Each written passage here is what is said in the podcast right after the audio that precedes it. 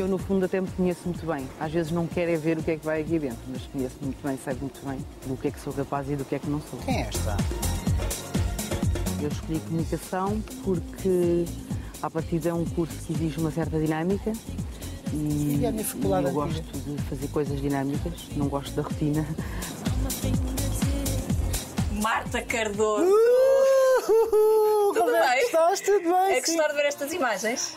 É estranho, super estranho, mas sim, gosto sempre de, de rever, já não me lembrava nada disto. Já não vias isto há quanto tempo? Ai, há alguns anos. Há alguns anos. Resta alguma característica desta Marta, nesta Marta que estamos a ver aqui? Olha, se bem me lembro, que não é fácil, porque isto já foi há mais de 20 anos, eu acho que está um bocadinho cá tudo. Acrescentou-se foi uma série de outras coisas, não é? Que esta Marta não tinha, só tinha 20 anos e tinha a cabeça cheia de sonhos. Cheia de sonhos, mas eu acho que tu ainda tens muitos sonhos. Tenho, e vou ter até morrer, se E tu já quiser. tinhas muitas certezas aqui e eu acho que continuas com muitas certezas e, e vais direito à, àquilo que tu queres. Apresentas-me a tua casa? Apresento, Vamos com certeza, estúdio? vamos lá. Vamos. Não te escapas, porque há muita coisa que eu quero falar contigo sobre esta BT. Então é aqui que tudo acontece, que a magia acontece. É aqui que a magia acontece. Não vai ser nada fácil, não sei se tens isso como objetivo de vida, mas deixaste de ser a Marta do Big Brother, porque isto acompanha-te. Não tenho, não tenho esse objetivo. 21. Já, 21, já vai para 21, sim. A Marta do Big Brother. E assim ficará. E assim ficará. E muito bem, e está bem. Porque tu não tens qualquer tipo de preconceito com isso. E eu quero falar sobre os preconceitos que existem no nosso país relativamente aos realities, mas eu quero conhecer a Marta antes eh, do Big Brother e é por aí que vamos. Tá bem. Eh, os teus pais, nenhum é Lisboeta, pelo que sei, Não, não. e encontraram-se cá, Encontraram-se cá, em Lisboa. Um vinha do Norte, outro do Sul. do Sul, Alentejano. Eram vizinhos, exatamente. Eram vizinhos, ficaram a viver no mesmo prédio, conheceram-se miúdos. hum, e pronto, e os miúdos do prédio brincavam uns com os outros, não é? Portanto, Ai, foi acabaram assim? por se. Sim, acabaram por se apaixonar e, e pronto, e acabaram por casar cedo, com 20 e poucos anos. E pronto, e depois viemos nós, eu e a minha irmã. Tu e a tua irmã, que eu sei que há aqui uma relação, aliás, a, a- a Nesta- tua, nesta Exato. sim. a tua apresentação no Big Brother foi com a tua irmã na praia, as duas a fazer piruetas e não sei o quê. Sim, nós, nós fazíamos ginástica acrobática, éramos par. Ah, portanto, fazíamos já há muitos anos e tínhamos essa, essa, essa mania, porque a, a ginástica ocupava, como fazíamos ginástica de competição, ocupava muito tempo das nossas vidas. E então, onde quer que parássemos, fazíamos ali uma pirueta, uma- um pino, uma coisa qualquer. E, e pronto, e ela está comigo nesta VT porque ainda, ainda hoje continua a ser uma das pessoas mais importantes da minha vida. Portanto, Tu sempre disseste que vocês quase que não precisam de falar para perceberem o que é que uma Sim. ou outra eh, sentem. E vocês têm que é um ano de diferença. é um ano, um ano e pouco. O que é que o que é que a tua irmã trouxe para a tua vida? Porque tu não te lembras da tua vida sem a tua Não irmã. me lembro da minha vida sem a minha irmã. Olha, a minha irmã trouxe para a minha vida uma. uma apesar de termos uma, uma distância muito curta, somos muito diferentes. E então, a dada altura, ah, era eu que tomava conta dela, porque eu era mais velha e porque ela era uma criança um bocado chata. A verdade era, Era. esta. Era muito chata. Ah, uma criança difícil. E depois, ah, muito rapidamente, começámos a tomar conta uma da outra e a fazer aqui um bocadinho aquele complemento de. Eu era mais extrovertida, era mais eh, dada, era mais atirada para as coisas, ela era super tímida, super quietinha. E então Pode ser que era trabalhávamos. mais um- certinha? Era mais certinha, muito mais certinha. Na minha adolescência, a minha irmã dava-me sermões muito maiores do que a minha mãe. Portanto, podes ver que depois virámos aqui um bocadinho as coisas ao contrário. Ela é que tomava conta de mim, ou ela queria tomar conta de mim, se é que isso era possível, porque eu era sempre fui assim um bocadinho rebelde, mas eh, ela fazia muito esse papel, eu, ou tentava pelo menos. E então tínhamos uma cumplicidade muito grande que se mantém, que se mantém até hoje. Portanto, é giro, porque é como tu dizes, eu não me lembro da minha vida sem ela. Portanto, eu sinto-me como se tivesse uma irmã gêmea. Não é?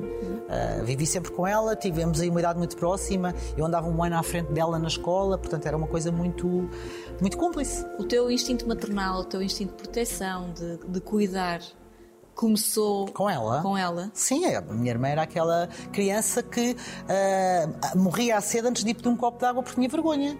Eu tinha que ir pedir um copo de água, eu tinha que ir acender a luz, eu tinha que. Enfim, mil coisas porque ela era mesmo muito tímida. Depois passou-lhe, graças ao Senhor, não é? Mas ah, era, era giro e o meu instinto protetor começa com ela, mas ainda que depois, como te disse, há ali uma altura em que se invertem um bocadinho as coisas. Passou ela a tomar conta de mim, que é para isto ficar ah, mais ou menos equilibrado. Exatamente. Os teus pais separaram-se. Tinhas que idade? Já era quase adulta, os meus pais separaram-se, devia ter, não me lembro bem, mas se calhar 18 ou 19, por aí. Estavas a ver isso acontecer ou... Estava, estava. Nós sempre tivemos uma, uma relação muito aberta em casa, uh, porque os meus pais são relativamente jovens, têm mais 20 anos do que nós, portanto não havia aqui assim um fosso grande e sempre fomos muito de falar uns com os outros, portanto não foi uma coisa que propriamente eu estivesse em casa um dia a minha vida era perfeita e baduz, cai um divórcio. Não, não foi nada disto que aconteceu. As coisas aconteceram com, com a naturalidade que tinham que acontecer. Nós, já adolescentes, quase adultas, as duas, acabámos por acompanhar isso, quer do lado do pai, quer do lado da mãe.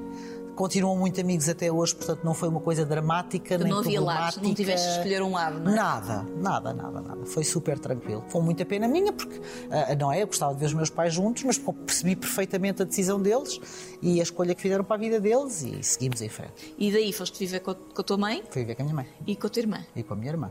As três. As três. Mas depois houve ali uma altura, Em para tu que- perceberes, esta, esta família a, é, é particular. Houve ali uma altura que decidimos, eu e a minha irmã, que, que isto não era justo. Tínhamos de dividir o tempo entre a mãe e o pai. Até porque o meu pai era um bocadinho nabo no que, se- no que a cozinha se refere e nós estávamos com medo que ele morresse à fome porque não sabia fazer o jantar.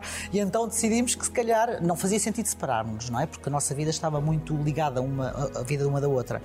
Ahm, mas então falámos com os nossos pais, se eles achavam por bem, passarmos seis meses em cada lado. Ah, também não dava para andar com a troncha às costas a toda a hora, não é? Ai, Então, seis meses. seis meses em cada lado. E então íamos, estávamos seis meses de um lado, seis meses do outro. Ahm, e pronto, e assim foi. E ah, acho que fiz um bom trabalho a ensinar o meu pai a fazer uma ou outra omelete, não é? Ah, e, e a cuidar ali um bocadinho dele também, porque ele não estava habituado, embora fosse muito desenrascado. E pronto, depois houve uma altura que isso deixou de fazer sentido, porque obviamente eles já tinham cada um a sua vida, nós já éramos adultas e acabámos por, por ficar sempre em casa da minha mãe.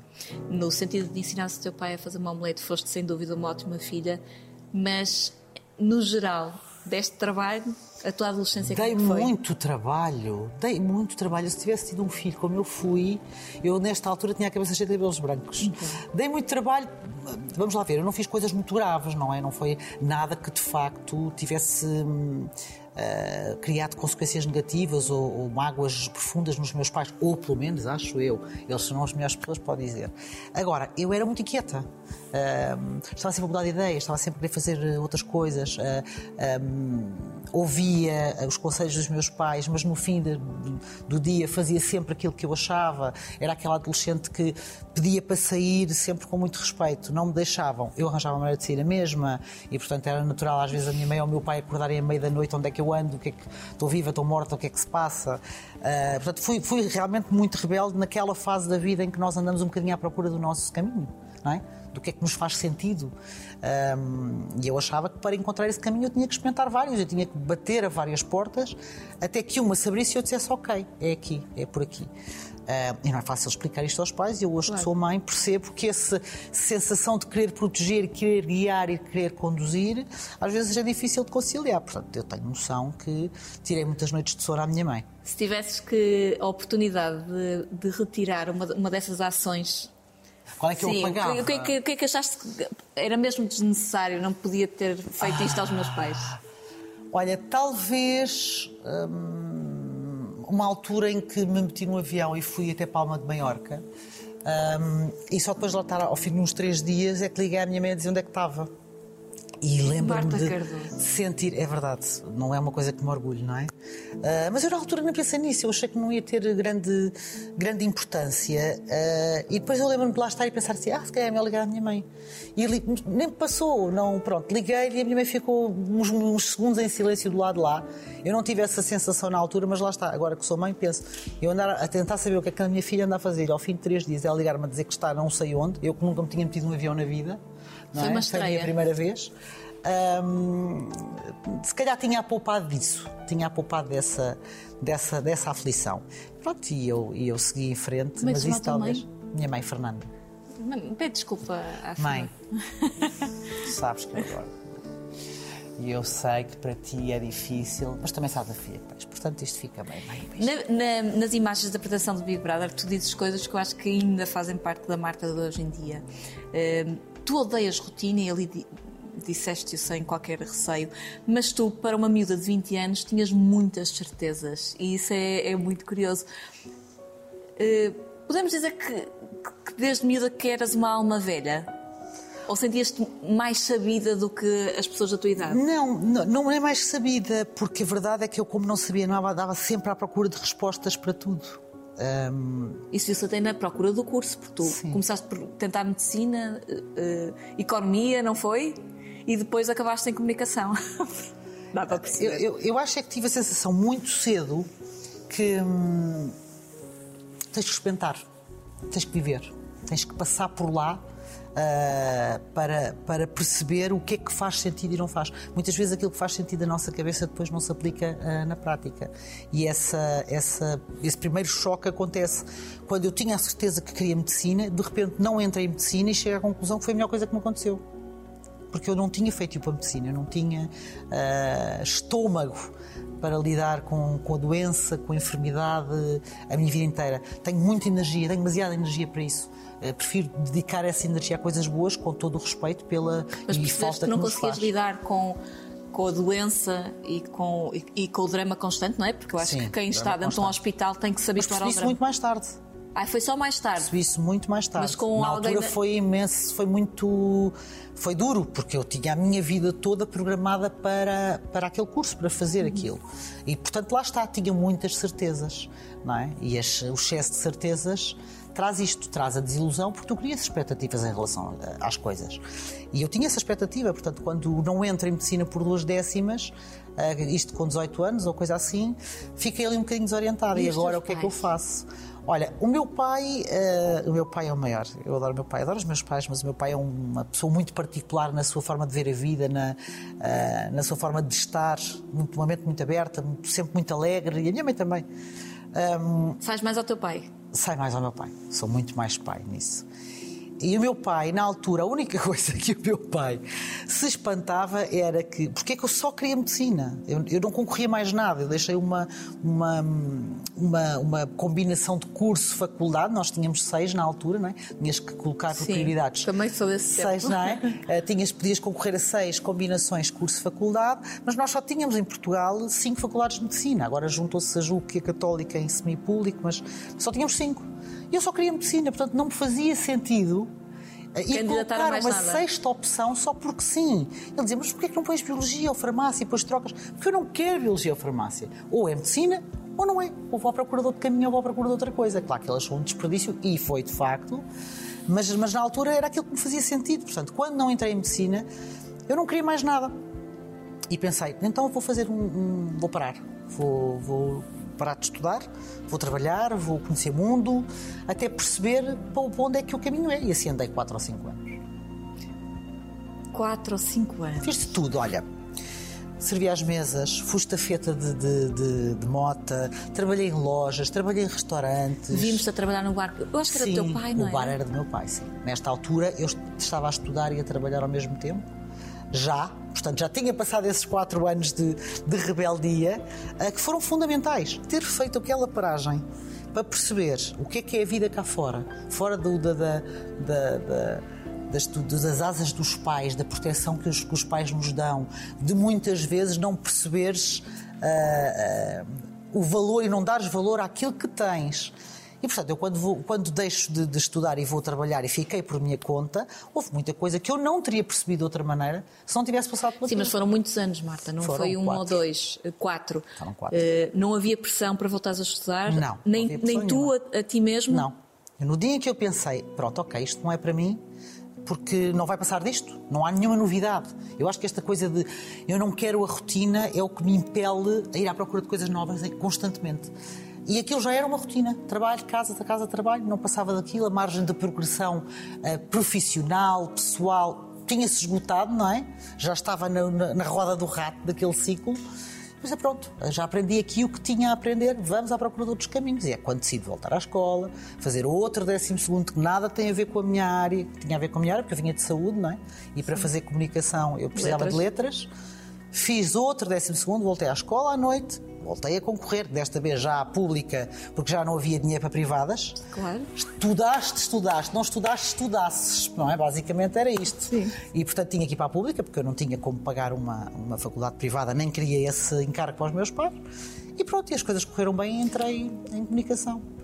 não faço ideia. Houve um grande amor ou um primeiro amor antes do, do amor conhecido por todos? Ao Marco? Há sempre um grande amor e um primeiro amor. Mal seria se eu vivesse um, um amor Sim, só aos podia ter sido 24. Assim, tá bem, mas podia ter sido assim uma coisa. Não, foi... Houve um grande amor e houve vários grandes amores. Eu sou uma pessoa de. de Tens um coração muito grande. de- de coração- eu sou uma pessoa que tem um coração muito grande, onde cabe muita, muita gente. Claro que houve, tive, como, como adolescente rebelde que era, tive muitos namoricos, tive namoros mais sérios, ah, tive chatices, tive cenas de ciúmes, tive tudo aquilo que se tem direito na adolescência e que faz parte. Tive dramas de achar que ia morrer se aquela pessoa não ficasse comigo. O normal. Houve, sim, claro que sim. Depois, a pessoa fica um bocadinho mais, mais, mais velha, não é?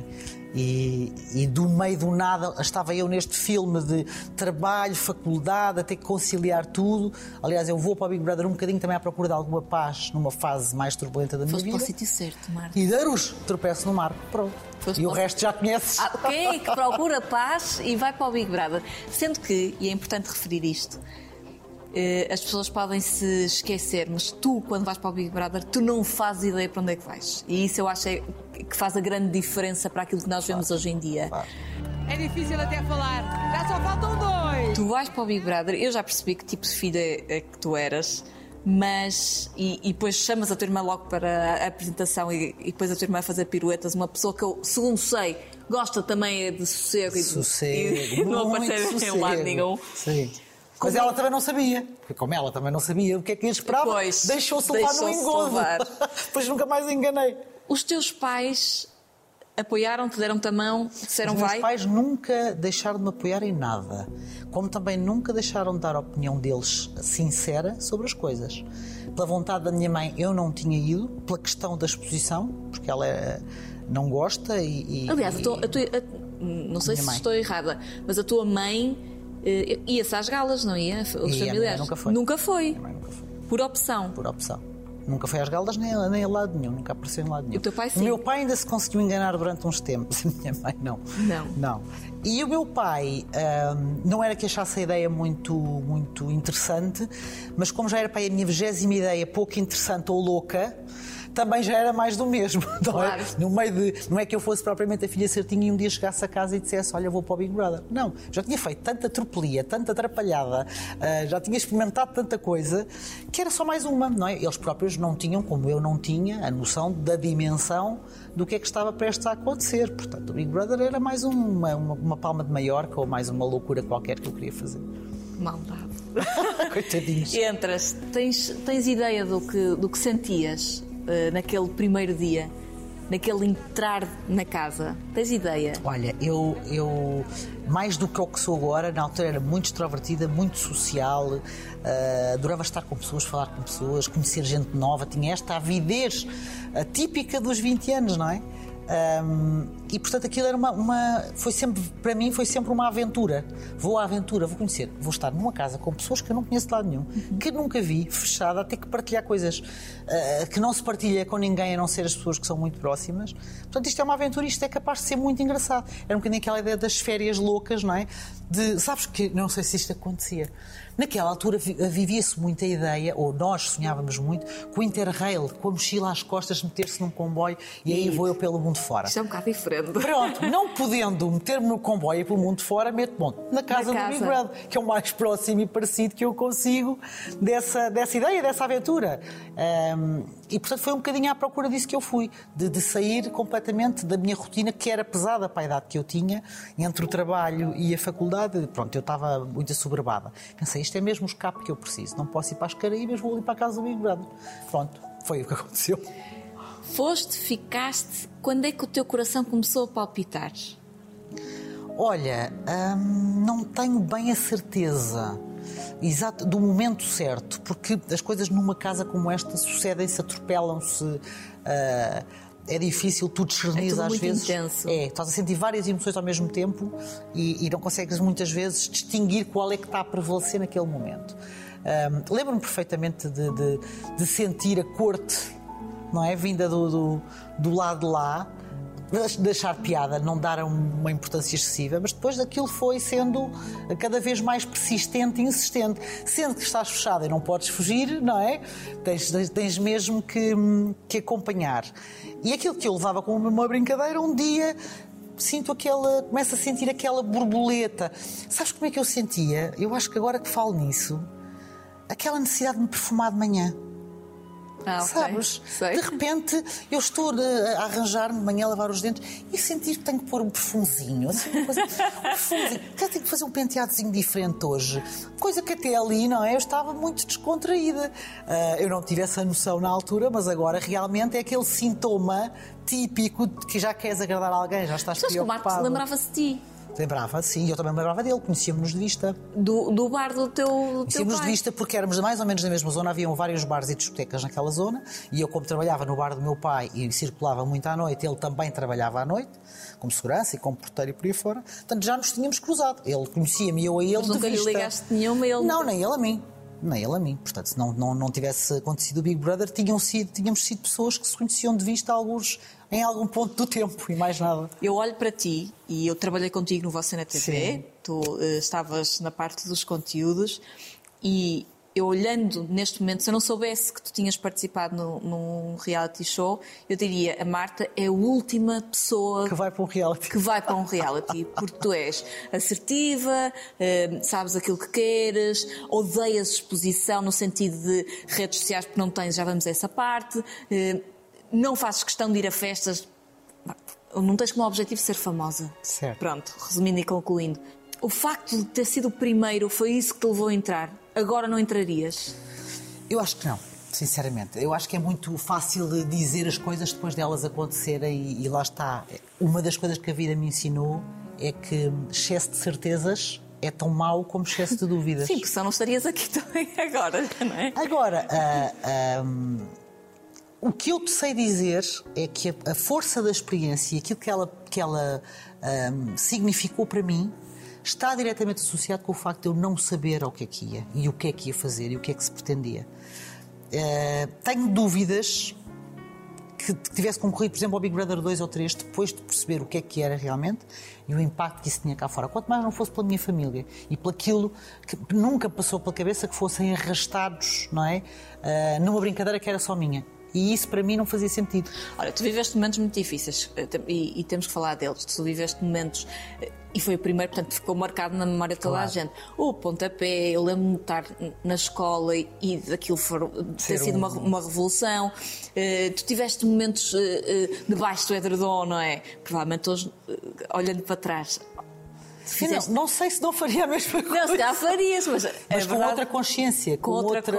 hum, provavelmente não faria, obviamente, mas. mas eh, tudo aquilo é como te digo, os momentos são difíceis, depois lidar com eles cá fora. Lá dentro não foram assim tão difíceis. Sim, quando Porque era uma realidade saíste- fechadinha. Porque tu, quando saíste, fazendo, eu acho que fazendo sexo dentro da casa, tu na manhã seguinte ou no dia seguinte tens aquela percepção, meu Deus, que é a, minha, a minha mãe, a minha mãe Sim, viu. Sim, sim. E deve dar um aperto, Dá, não? dá, dá. eu acho que parava assim, acho Dá, que. dá um bocadinho. Embora não seja uma pessoa muito. Não sou uma pessoa muito envergonhada. Não, tu és sou muito super prática. prática, ah, mas sou eu. Os meus pais não são assim, não é? E, e, portanto, aquilo que, aquilo que estava a acontecer ali, que podia ter acontecido numa, num verão louco, num sítio qualquer. Palma da- em em Palma. Palma de Maiorca, exatamente. Sem ali ah, estava, estava à vista do- dos meus pais. Agora, e não era uma coisa agradável, não é? Ninguém quer, ninguém eh, quer pensar nisso, mas já estava, já tinha acontecido e eu não sentia propriamente que tivesse feito a pior coisa do mundo, não é? Era só chato, era só, só constrangedor para os meus pais. Agora, eu não tinha noção era do impacto que isso tinha no, no público e que, por sua vez, iria ressalvar para os meus pais, não é? Ia ser.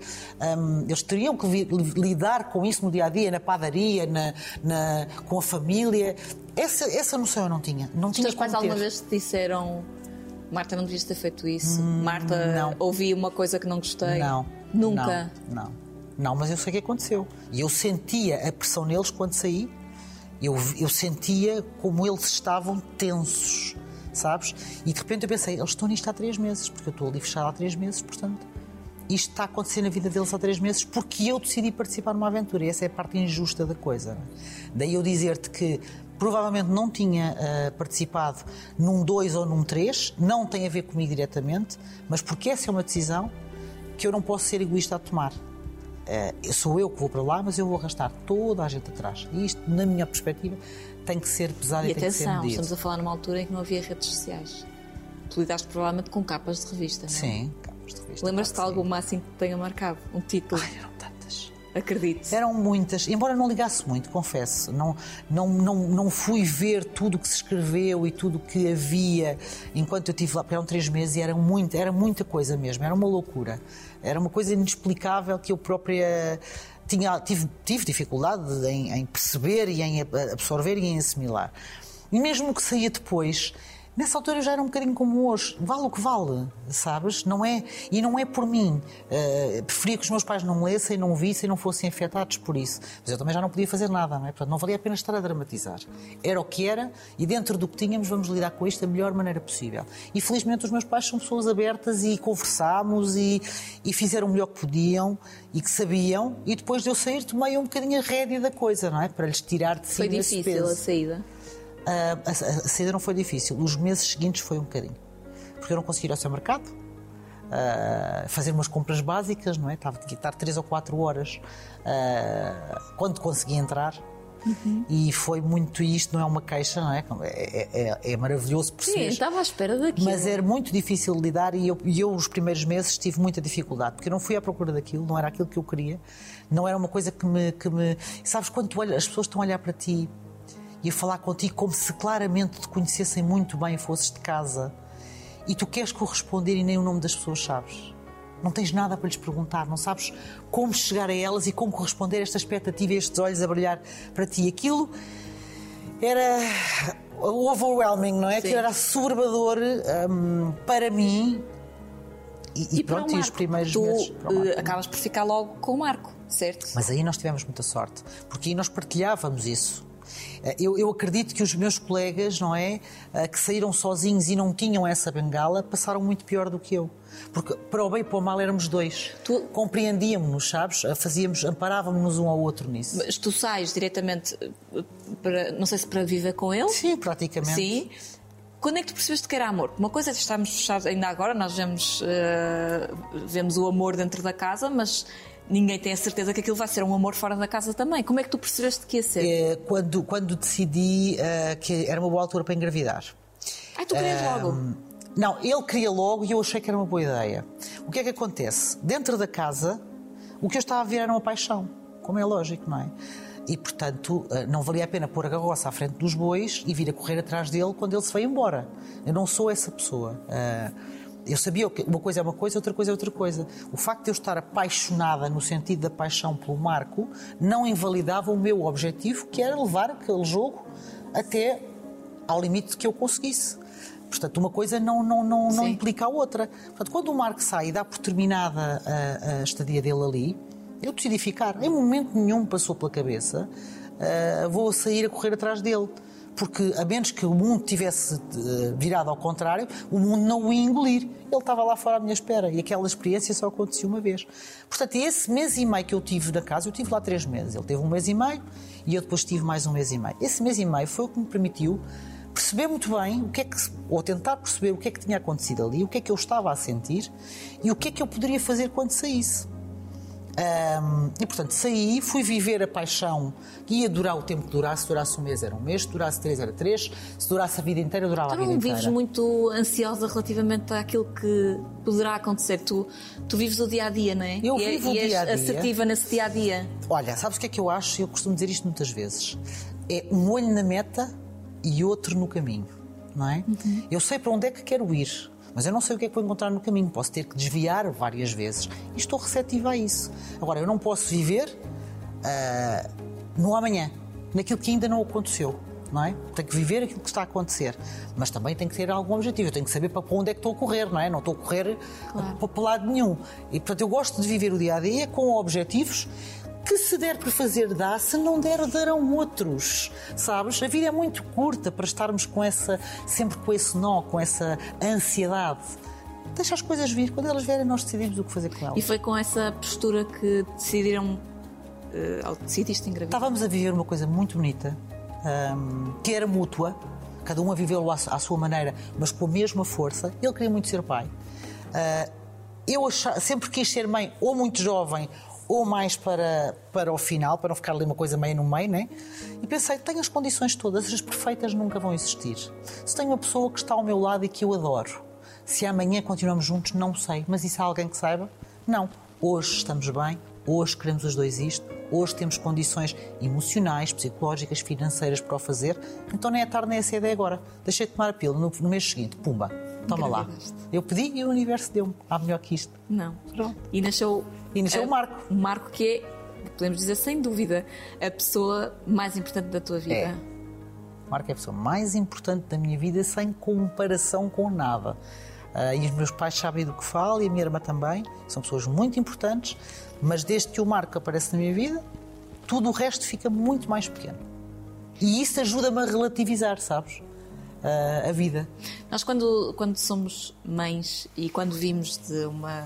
de pais separados, que eu eh, falo em- no plural, porque acho que nós eh, temos isso em comum, eh, acabamos por ter uma ideia. Eh, eu sei que tu és prática, eu, sou, eu se calhar sou mais romântica do que tu, e, mas é engraçado porque eu acho que nós temos aqui uma ideia daquilo que nós queremos para o nosso filho, ou pelo menos os primeiros tempos do, do nosso filho, que o vão marcar para o resto da vida, a personalidade, a forma como vê o mundo, como se comporta apesar de seres muito prática, a separação do pai eh, do teu filho eh, foi difícil. Foi difícil porque eu não sabia como é que ele ia reagir, porque ele era uma criança pequena. Que idade tinha? porque tinha sete. Seis para sete. Ah, porque eu acho que nem a melhor mãe do mundo, nem o melhor pai do mundo substituem o outro. Ou seja, ah, esta, esta hum, unidade familiar que um pai e uma mãe criam num lar ah, é insubstituível. Por muito que os pais se deem bem, como é o nosso caso, por muito que tenham uma relação super saudável, por muito que façam tudo para que a criança este- esteja, esteja o mais confortável possível, não estão juntos. Portanto, e, essa, e há ali um elo que se quebra, e há ali uma, uma- uma- algo que se parte. Agora, se isso é suficiente para manter uma relação, na minha opinião, não era, e na do pai também não. Ah, se vou viver angustiada com isso e passar essa angústia ao meu filho, também não faz sentido. É o que é. Ah, ao meu filho, o que aconteceu foi teve que lidar com adversidades mais cedo do que qualquer suposto. Mas eu também não ia conseguir protegê-lo de sempre delas, não é? Ah, nós tentamos protegê-los até conseguirmos e às vezes isso reverte-se enfim, reverte-se em situações que, que eles depois têm muita dificuldade em lidar com a frustração, com a adversidade, com. com eh, e, e nós também temos uma cota parte de culpa, porque ao tentar Claro protegê-los, temos. não lhe demos essa imunidade. Claro que É um temos. bocadinho isto, não os sujeitarmos, não demos essa imunidade. Não, não me culpo, nem a minha, nem a nenhum pai, nem nenhuma mãe que, É o- um que o grande faça mal desta nova geração, não é? porque é muito difícil para os pais não o fazer. Mas a verdade é que a consequência prática é esta. Portanto, se eu pudesse ter evitado eh, isso para o meu filho, tinha o feito. Não sendo possível, tentei estar ao lado dele para que essa adversidade tivesse o mínimo de impacto possível. Eu e o pai. Claro. Mas o pai, a certa altura, vai trabalhar para fora. Aliás, acho que o Marco não vive cá, Vai, não? não. Uma- o, o Marco tinha 11 anos quando o pai Marco ah, começa a ir trabalhar para fora e com cada vez mais frequência até ficar permanentemente fora. E portanto aquilo que nós fazíamos era ele vinha cá visitar o filho e o filho ia lá, apanhava muitas vezes o avião para estar o máximo tempo possível com o pai. E depois telefones, Facebook, Redes sociais redes sociais, sempre ao telefone em vídeo, enfim, são muito próximos. Acredito piamente nisso, mas o dia a dia, na prática, o ir buscar, o ir levar, conciliar com o trabalho, também sei do que falo, acaba por ser mais complicado. E tu eh, tiveste que, muitas vezes, fazer aqui uma gestão difícil. Sentiste, às vezes, hum, pressionada a optar, até muitas vezes, ou trabalho ou o meu filho. Sentiste aqui eh, uma gestão Sim, mas difícil? eu acho, que isso é, eu acho que isso é um bocadinho a história de nós todas, não é? E de nós todos. Sim. Hum, depois depende se tens ou não tens apoio familiar. eh, É claro que a dada altura, especialmente na adolescência, eu acho que a adolescência é uma fase difícil para toda a gente e, e, e, portanto, tomando a minha aqui um bocadinho até como exemplo, não é? Eu morria de medo que o meu filho fosse parecido comigo, morria de medo. Que eu E acho foi? que não, não, Não. não. Foi também difícil, não foi um adolescente fácil. Uh, mas diferente, de, de- outra forma. E, e eu senti essa pressão, mas eu tinha sempre muito apoio, muito apoio por trás. E pronto, este meu lado prático traz-me esse descanso, sabes? Não, não, é o que é. O que é que ele precisa? Ele é a minha prioridade. Não, é, não há aqui muito, muito que pensar. Ele é a minha prioridade. Ele precisa de estar bem. Atenção, que ele é a minha prioridade, sem descurar de mim própria, das minhas vontades, daquilo que, é, que são os meus sonhos, daquilo que são os meus objetivos, daquilo que sou enquanto mulher, eh, sem descurar isso. Mas na escolha, quer dizer, nem se pensa duas vezes, não é? Eh, E portanto, ele estava sempre eh, à frente. E ele ajudou-me imenso também. Foi um companheiro de vida gigante. A verdade é que se tu olhares para ele, não vai acontecer porque ele não é à disposição, portanto, dificilmente o vais conhecer, mas se o conhecesses, tu ias ver o pai. Ele fala como o pai, tem a mesma voz do pai, ele anda como o pai, é chapado. Até a forma de estar é parecida com o pai. E tu perguntas-me assim, como é que é possível se ele não vive com o pai permanentemente desde os 11 anos e vive comigo, porque raio é que não é parecido comigo. Até não, não era muito injusto, mais não é? jeitoso. Não era, não era. É. Se não tinha corrido muito melhor. Não, é exatamente igual ao pai. Alguma vez o teu filho chegou da escola ou de algum momento e tu percebeste que ele poderia ter ouvido ou, tido, ou, ou estado numa situação difícil relativamente ao, ao- ao Big Brother? Olha, aquilo que nós procurámos fazer, e a partir de determinada altura já cá, já cá estava só eu e, portanto, tinha que ser eu a fazer isso, foi protegê-lo ao máximo disso. Exemplo. Eu não o deixava à porta da escola. Não. Não. Eu deixava-o mais, mais cá atrás, Para as pessoas não saberem que ele era teu filho. Para as pessoas não saberem qual era o meu filho. Sempre que eu sentia, ele nunca me disse, mas não era preciso, sempre que eu sentia desconforto nele, eu saía de cena, o mais que eu conseguia. Ah, evitava ir à escola em reuniões, preferia o telefone, ou ah, para não ter que me cruzar com ele no, no intervalo e, e expô-lo a essa situação. E não tem a ver com ele não tinha vergonha da mãe. Não é isso que se trata, não é? Mais uma vez voltamos ao início da nossa conversa as minhas decisões não têm que fazer eco nos outros que não, que não se identificam com elas. O facto de eu ser uma pessoa que adora comunicar, ah, o meu sonho não pode ser o pesadelo da, da pessoa do lado. E se for o meu filho, o meu pai, a minha mãe, está completamente fora de questão. Portanto, esta gestão é minha. Isso é um problema meu. Eu não vou, eu tenho que conseguir manter o meu sonho vivo, não posso anular para nada, nem, nem os meus querem isso, mas tenho que conseguir que o meu sonho não seja o pesadelo de ninguém. E portanto, eu não tenho redes sociais, como é lógico. Eu, eu exponho no mínimo possível. Mas não tens redes sociais porquê? Porque chegaste a ser ameaçada, tu e o teu filho. Sim, mas não tem a ver com isso. Oh Maria, vamos lá ver. Tu já foste muitas vezes. Todas as pessoas têm uma exposição Sim. e que trabalham em televisão. E que- passam por isso. E eu não faço realities, porque eu acho que às vezes os realities, não sei, eh, as pessoas ficam eh, completamente eh, obcecadas com aquilo Não, os que se passa. realities são um formato muito Intenso. para o bom e para o mal, muito intenso. Mesmo. A questão das redes sociais tem muito a ver com. ah, eu não tinha grande coisa para partilhar. As redes deixaram de começar a fazer sentido na minha vida muito rapidamente. Eu tive de tudo.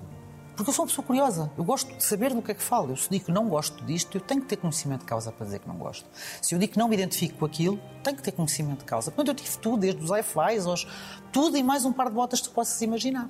Para chegar à conclusão que aquilo tinha muita piada até deixar de ter. E, portanto, quando sou ameaçada, hum, não foi a ameaça em si. Nunca achei que eram ameaças reais. Não posso dizer que senti medo de sair à rua. É o que tiver que ser. Isso não, não, não, me, não me aborrece.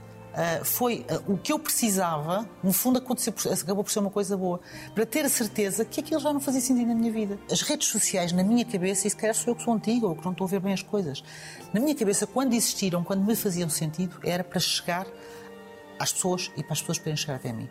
É muito fácil perceber que não chegas lá. Não consegues chegar nem um, um centésimo das pessoas. Portanto, aquilo não é mais do que uma montra. Vejo eu as coisas assim. Acaba por ser uma montra onde tu abres as portas da tua casa, as janelas da tua casa, para que toda a gente se sinta confortável a entrar. E isto é, faz todo muito sentido se eu estivesse disponível para o fazer. Como tive quando fui para o Big Brother. Eu sabia que estava a ser vista. Durante aquele período de tempo fazia-me sentido e as pessoas tinham legitimidade. Mas eu tenho legitimidade para dizer já chega. Não é? E enquanto tive redes sociais, a mesma coisa. Agora, a verdade é esta: eu não tenho nada para partilhar. A minha vida é um tédio, Maria. A minha vida é igual às outras todas. Eu passo a ferro, vou às compras, tenho uma vida banal, não tenho nada para ensinar a ninguém. Não sou ninguém para ensinar a ninguém. Não sou referência para ninguém. Não quero que ninguém me siga porque eu tropeço todos os dias e a toda hora cometo erros. Eu não sou essa pessoa. Eu sou uma pessoa igual às outras que vai atrás dos sonhos e que às vezes faz melhor e outras vezes faz pior. Eu não quero essa responsabilidade em cima de mim e quero paz na minha vida. Tu, tu tens uma. ou afirmas de alguma forma que consideras que o Big Brother já não é uma experiência social, é só um jogo. Sim. E há um claro preconceito no nosso país relativamente às pessoas que participam Nos eh, realities. nos realities. Porquê? Olha, eu não te sei responder a isso, porque como não tenho esse preconceito, é-me difícil compreender. Mas há. É? Existe, eu sinto, e acho que, como em tudo, em qualquer sociedade, as coisas têm um, um processo. Tu não consegues, de um dia para o outro, mudar a mentalidade de uma sociedade em qualquer que seja a temática que estamos a falar.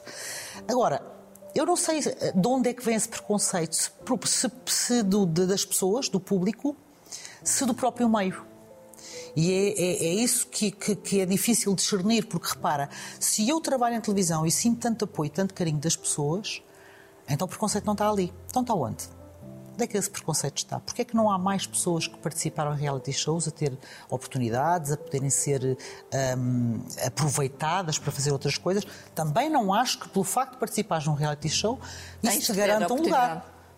Tu estás num reality show, que crias uma imagem e depois, de facto, se a quiseres abraçar e tiveres essa competência, faz todo o sentido. Não tens, não tens. Tu dizes-me assim, o Brasil ah, são estrelas? São, porque a, a televisão que emite o reality show os trata como estrelas e esse passa para o público. Se a própria televisão é preconceituosa, a televisão, a, a revista, o jornal, o- a rádio é preconceituosa com aquelas pessoas, servem só para aquilo, para se expor, para dar audiências e depois a Deus vais andando. Se a própria televisão faz isto, não podes vir ao público que tenha outra perspectiva das coisas, não é? Há um ano eh, decidiste fazer uma pausa. Sim. Uma pausa de. eh, porque eram uns 20 anos, tinhas voltado. Estava muito cansada Eh, já. Decidiste voltar para um Big Brother famosos. Sim. Tu tens aqui um produto que não se via tão bom há muitas edições, Marta. É verdade. Tens preferidos? Olha, fizeram-me essa pergunta há pouco tempo e, e- e é muito difícil para mim responder, vou-te explicar porquê. Porque eu nunca consegui ver um reality, um, na perspectiva do espectador. Um. A minha perspectiva é sempre, ou como ex-concorrente, sem querer, eu estou na cabeça da pessoa do lado de lá a sentir o que ela está a sentir e a pensar o que é que lhe terá a passar pela cabeça, ou então na perspectiva de comentadora ou na perspectiva de apresentadora. É muito trabalho na minha cabeça.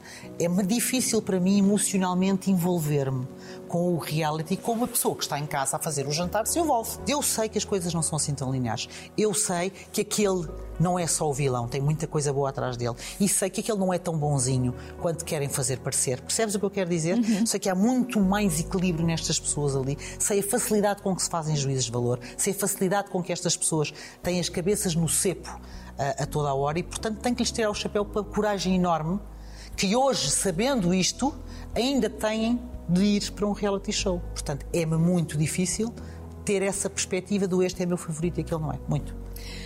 Tens um novo amor já, que já não é tão novo, já, já, já namoras com Daniela sete há sete sim. anos.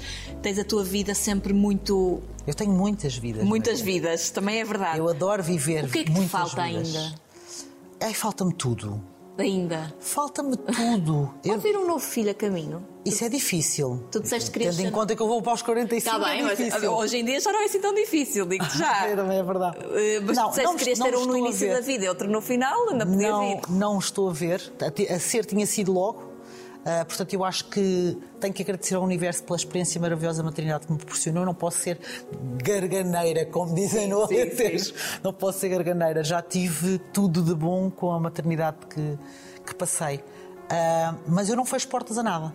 Nada. Como também não me comprometo demasiado com nada. As pessoas perguntam: estás de volta aos reality shows? Não. Estou de volta a este reality porque neste momento estou-me a divertir e faz-me todo o sentido estar aqui. Mas se amanhã eu voltar a sentir aquela sensação de já este já não é o meu lugar, eu agradeço a todos muito pelo convite, pela forma como me acompanharam, pela forma como fizeram comigo este caminho. Despeço-me e vou à minha vida. Para já queremos-te aqui. É sempre bem. assim. para abrir outras portas, para começar novas vidas. Se eu puder viver 100 vidas dentro desta vida, eu não vou dizer que não a uma. Que nunca percas essa força e acabas por ser uma grande inspiração para as mulheres que eu tenho a certeza que nos estão a Ah, ver. Obrigada. Obrigada, Marta. Obrigada, Maria. E Bom programa. estou atenta. E olhe a Deus, porque isto está coisas a acontecer na casa, não temos tempo para continuar esta conversa.